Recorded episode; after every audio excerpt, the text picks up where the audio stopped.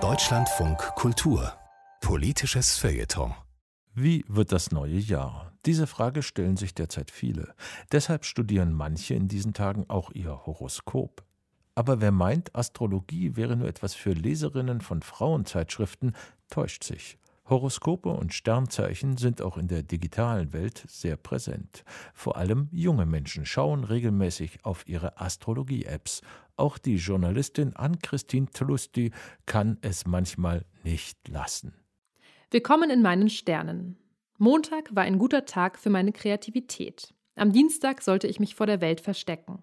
Der Mittwoch stand im Zeichen einer mutigen Veränderung, behauptet zumindest meine Astro-App CoStar, die mir täglich per Push-Nachricht mein Horoskop schickt. Das könnte mich verwirren, aber als Zwilling bin ich schließlich flexibel und anpassungsfähig. Mein Horoskop zu deuten wird mir in Apps, Podcasts und auf Instagram angeraten. Selbst das in diesem Jahr erstmalig in Deutschland erschienene Jacobin-Magazin, das den demokratischen Sozialismus wiederbeleben möchte, veröffentlicht in jeder Ausgabe ironische Horoskope für die spirituelle Vergesellschaftung. Und als mir im Sommer jemand bei einem Date die Frage stellte, ob wir, bevor wir uns nun näher kennenlernten, doch erstmal schauen wollten, wie die Sterne für uns stünden, war ich kaum verwundert. Millennials lieben die Astrologie. Tierkreiszeichen und Aszendenten sind schon lange kein Nischengeschäft auf AstroTV für esoterisch alternde Zielgruppen. Sie sind selbstverständlicher Bestandteil des kulturellen Repertoires der zwischen 20 und 40-Jährigen, weniger als metaphysische Autorität, denn als spielerischer Anlass, mal wieder über sich selbst zu sprechen.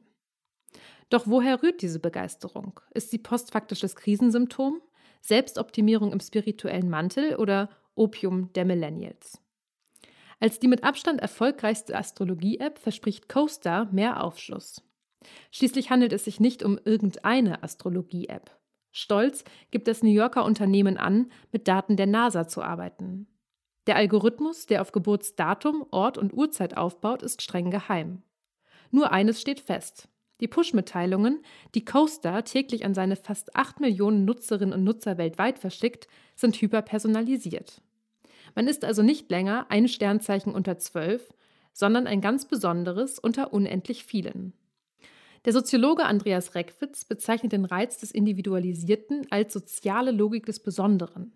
In seinem Buch Die Gesellschaft der Singularitäten identifiziert er sie als einen der größten Trends der Spätmoderne.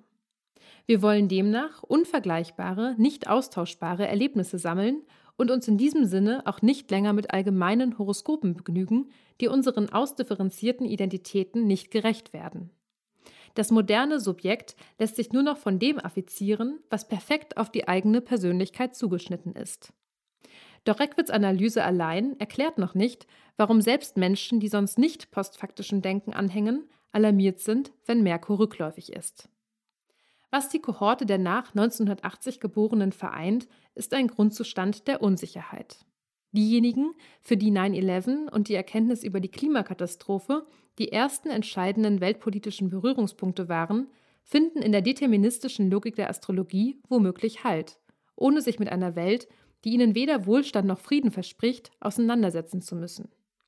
Gelähmt wird der Wille, etwas an der objektiven Fatalität zu ändern, befand schon Theodor W. Adorno zum Phänomen des Zeitungshoroskops. Alles Leiden, schrieb er, wird ins Private relegiert. Wer nicht länger über die Veränderlichkeit der Welt nachdenkt, kann seine Gedanken entspannt dem eigenen Sein widmen und dabei vergnügt die Sterne konsultieren. Adorno diagnostizierte, dass die Horoskoplektüre mächtige libidinöse Ressourcen der Eitelkeit freisetze.